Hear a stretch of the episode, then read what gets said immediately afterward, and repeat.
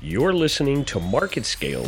and today's podcast, I have a chance to talk with Michelle M. Collins. She is the president and ECD for A Non Agency. Michelle, how are you today? I'm well, thank you. So I have to say, I was a little nervous about that ECD because that's awfully close to OCD, and I didn't want to be accused of labeling you. But you do have a reputation for paying attention to details. That kind of comes with the job, or did you were you always like that? You were always very detail oriented, and just happens to fit this job perfectly. Give me a little bit of your history coming up to a non agency. Sure. Um, yes, I think there's a little bit of the the detail part and maybe a little bit of the OCD part, so don't feel bad.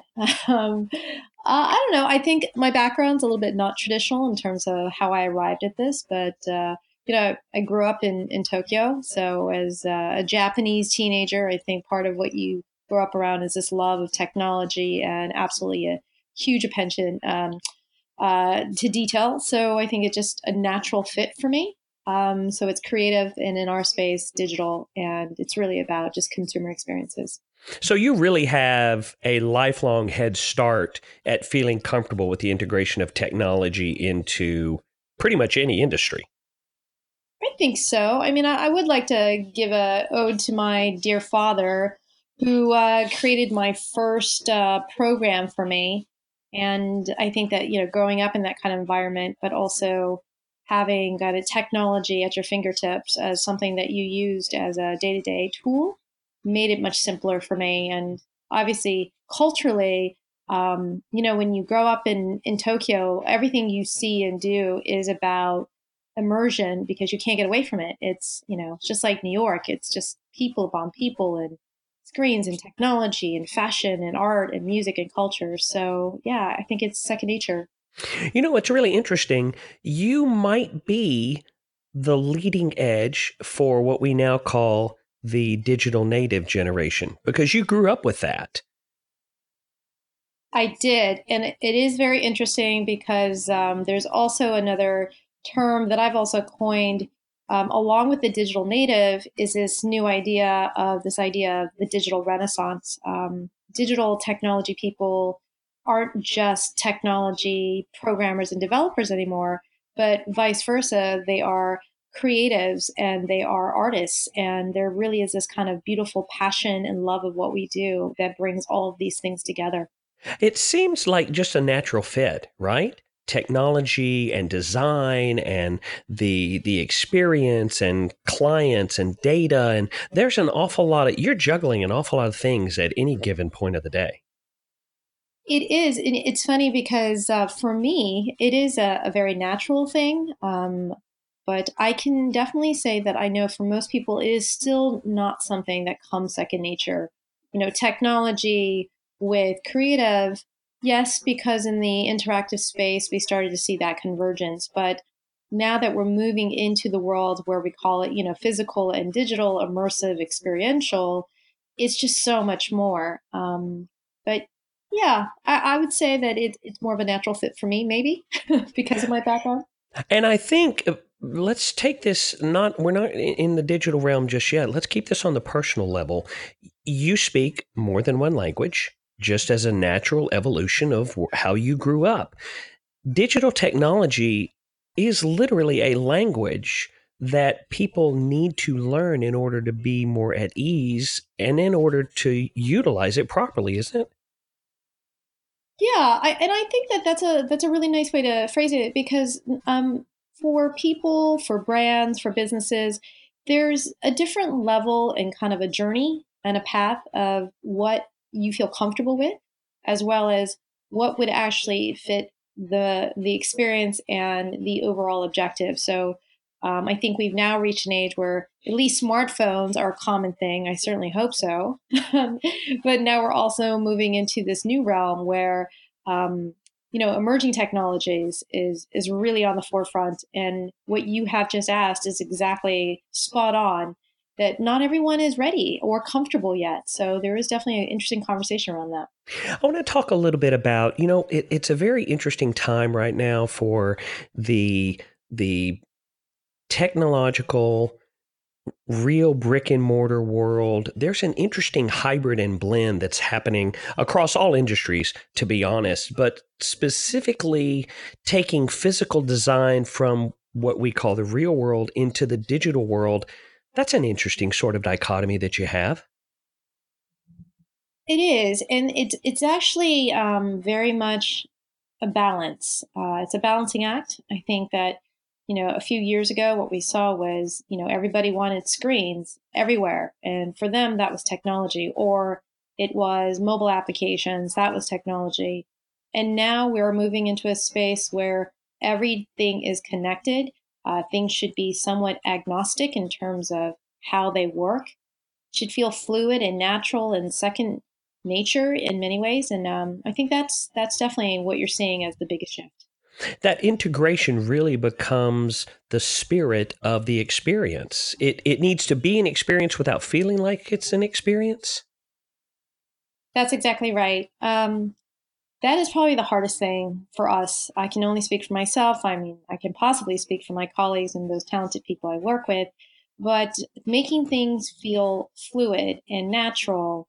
Um, you know, and hence we always talk about this experience design, user experience design, which is where we focus on making things feel natural to a wide range of audience, which you can imagine is challenging because everyone has a different level of comfort with technology as well as expectation. So um, that's kind of the constant ongoing struggle for us. But yeah. So let's look behind the curtain for a moment and let you put your nerd engineer hat on. And let's talk about okay, there's customer facing, but there is a revolution in the way the back end is handled, the way that data analytics and predictive software. It's got to be a really exciting time for you to look at all of the tools and technologies you have to help you accomplish this completely open frontier. It it is actually a very exciting time. I think it's also uh, a rather challenging time. Um, it wasn't that long ago when you know the the terminology big data was this you know catch-all phrase with social media and what to do and how to interpret, how to leverage that data. Now we've we've just taken that and we've just you know looked forward and said, okay, great. Now that you've somewhat managed how to capture data that comes purely from social, now let's add another thread into that and say, well, what if it started in the physical environment and it was a temporary pop-up and how does that then funnel into the predictive software and analytics and crm and all the things that i don't i don't know that we've mastered that part either. And then the other half to that is you know time resources and just pure limitations. So this is a challenging time. It is exciting but um, very transparently this is a time where um, there's so much happening. It's it really is the idea of 360 around you um, that I think one of the only ways we're actually going to really tap into the potential is that there needs to be an honest collaboration of all of the different parties involved and i think that's what makes it exciting is that we have this opportunity. You bring up an interesting word collaboration. Do you think that this advent of technology is almost forcing a reexamination of the relationship from customer to retailer vice versa a hundred percent. I mean, we get so excited about all these new technologies, and oftentimes what we forget is going back to the thought process of having empathy for the, the customer and the consumer and the person you're designing the experience for is, you know, so often we're asked to create these wonderful, you know, experiences with different types of technology, all this wow factor that we have yet to really understand whether or not the consumer actually wants to use that technology on a day to day basis versus maybe a one off.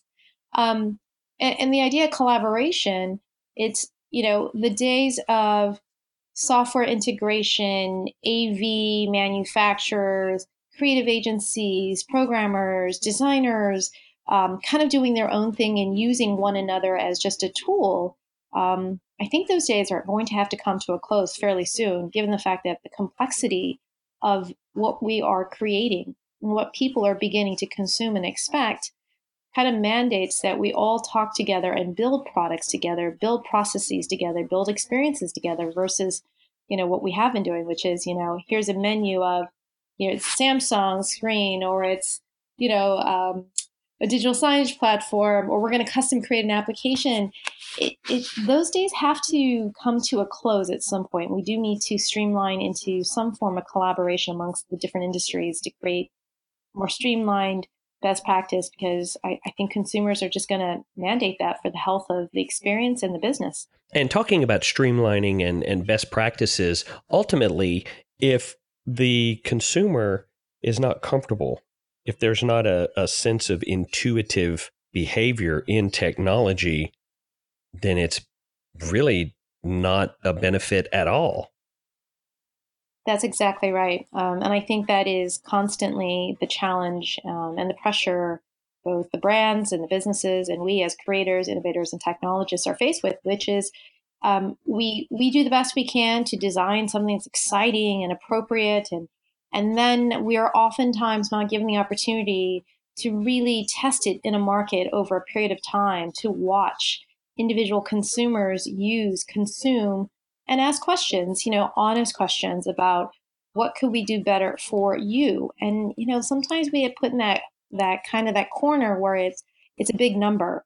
You know, it's a metric versus what did we learn by the individual users and how did we profile them to better understand what they are comfortable with. When I say they, I mean there's so many different types of personalities and people, and they come from all around the world, especially here in New York. Um, we you know we rarely get the opportunity to do that, and I think that's kind of the um, that's kind of what I was saying. We need a better way of collaborating and streamlining, so all this really rich experience and knowledge can actually get manifested into kind of a knowledge share portal of some sort um, to build on. And also along those lines, sometimes you come up with this great deployment, this great um, kind of project that you put together. And really, sometimes all you just need is a little time to let it breathe. Do you find sometimes that that there's a little bit of antsy behavior that comes from the client side? We're not getting results. We're not seeing this, and you're like, just just calm down, let it breathe for a minute. Let's see how this goes. Yeah, I mean, time is never on our side. Um, you know, oftentimes the process of building something, um, whether it be temporary or permanent, uh, time is not something that seems to be um, an allowance. So we have learned to adapt ourselves, our work processes, to to create what we can within the short time frame. So just to give you some sense of it, there was a time when six months was the average time span, and then it was four, and now it's more like two months at the most, so two and a half if we're lucky and then we deploy something, we really do try to engage clients in a discussion about, you know, let's manage the expectation of we design for the future. We don't design for two months out. What we try to do is think about what, you know, everyone talks about is scalability. Scalability requires thoughtful design and integration, but it does, to your point, the breathing room needs to happen in watching it deploy and then understanding that we may need to make an iteration, a second round of investment, and we need to start treating these experiences like product design. It's not just purely, um, you know, a pop up. And I, I think that if we can get to a place where that might happen, or where all of the knowledge that all of these different smart, intelligent agencies, brands, and businesses are are building can actually be shared across the different um, industries, I think we would see better experiences and better technology emerging. You know, we're in the trade shows section of the year, right? And that's when all the new gadgets and, ooh, look at this shiny thing and the wow kind of gets rolled out. Is there anything that you're focusing on that maybe you can share with me that won't get either of us in trouble? Yeah, I mean, um, you know, I am going to be speaking uh, at the Digital Signage Expo um, in the emerging technology sector, and in specific areas um, I'm, I'm, touching upon is uh, facial recognition technology, which has been around for a bit of time, but uh, the way it is being used in retail spaces is very different. So uh, for me, there is more of a focus on how can I bring together facial recognition, emerging technology, with the ability to identify VIP customers and service up meaningful experiences, content in a way that's not purely sales marketing driven, but actually speaks to the luxury clientele that I work with. So that that's a big part of I think where you know my headspace is at. Um, but very selfishly, I will say to you that You know, um, I do often ask the question. So this is being recorded, so I'm putting it out there. Um, I have never been approached by a Samsung or any of these big, um, you know, AV manufacturers or technology creators and integrators. I've never once been approached for my feedback um, about their technology. So it's fascinating to me. They're out there developing, we consume, we use, or we have to recommend, but they never ask us what we think um, while they're developing, which is interesting. It is interesting because that's that's flipping the script a little bit. Normally, you're on the client side and helping design and develop for the customer, and so you just naturally find, well, what does the customer need? How are we trying to approach this? And then putting yourself in the consumer's shoes. Hey, we use these products how about you know making it able to do this that's a weird sort of that's got to be a kind of a strange position to find yourself in it, it is. Um, you know, in a little, you know, history, uh, years ago, I created the first uh, digital video wall for Diesel in their Fifth Avenue store, and I had selected um, a specific manufacturer's uh, digital signage platform, which was one of the first. They were trying to get into the retail sector, and we had used both their screens and their content programming platform, and we had so much difficulty uh, programming it, and we had really been speaking to some of the senior engineers on the on their side, and nobody actually ever followed up with us to ask how we felt it performed.